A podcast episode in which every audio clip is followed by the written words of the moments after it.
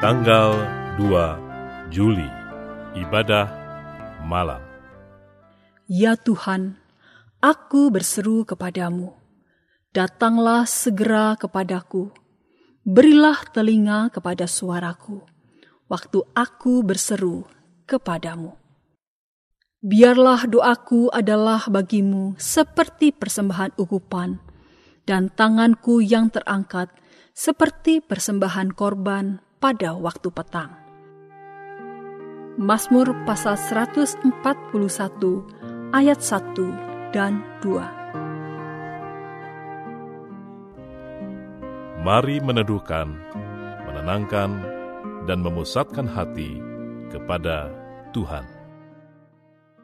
Saat hening.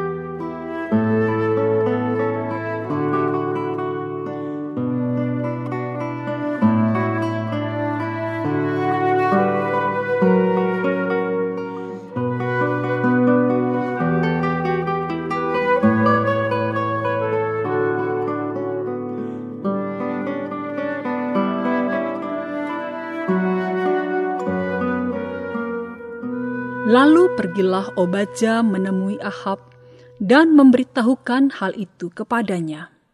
Kemudian Ahab pergi menemui Elia. Segera sesudah Ahab melihat Elia, ia berkata kepadanya, "Engkaukah itu yang mencelakakan Israel?" Jawab Elia kepadanya, "Bukan aku yang mencelakakan Israel, melainkan engkau ini dan kaum keluargamu, sebab kamu telah meninggalkan perintah-perintah Tuhan, dan engkau ini telah mengikuti para Baal." satu Raja-Raja pasal delapan belas ayat enam belas sampai delapan belas.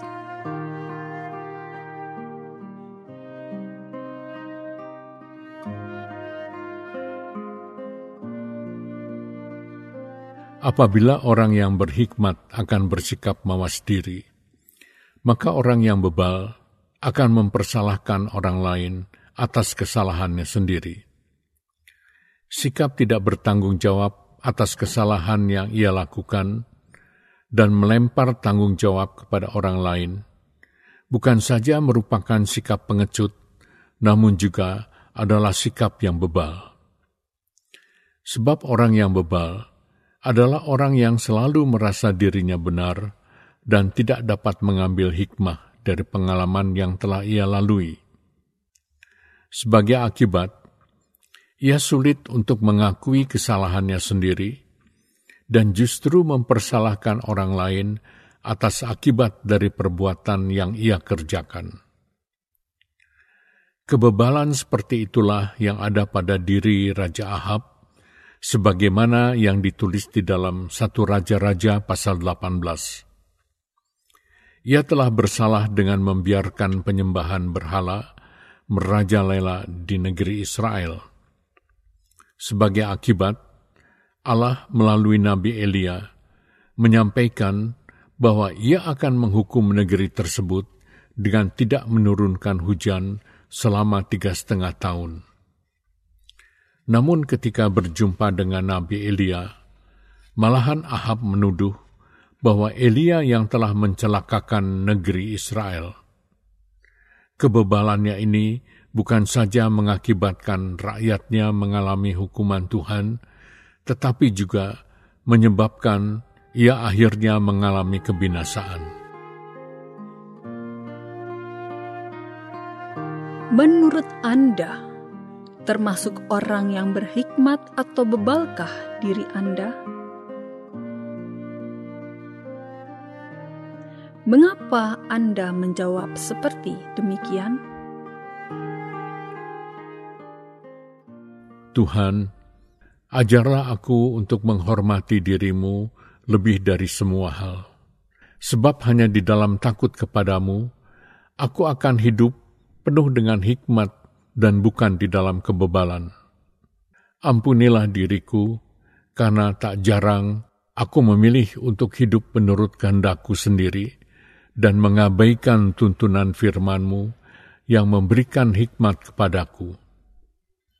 Aku mengaku bahwa tak jarang justru aku mempersalahkan dirimu untuk kesulitan yang kualami, yang sesungguhnya disebabkan oleh kebebalanku sendiri.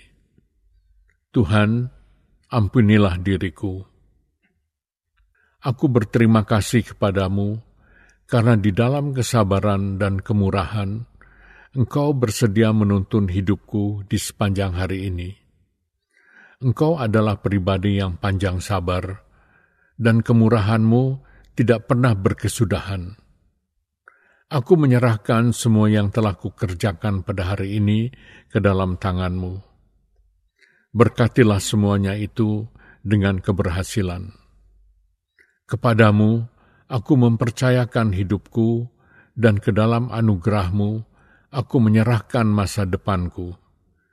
Di dalam nama Yesus Kristus, Tuhan dan Juru Selamatku, aku berdoa. Amin. Berdoalah untuk orang-orang yang sedang memerlukan dukungan doa Anda.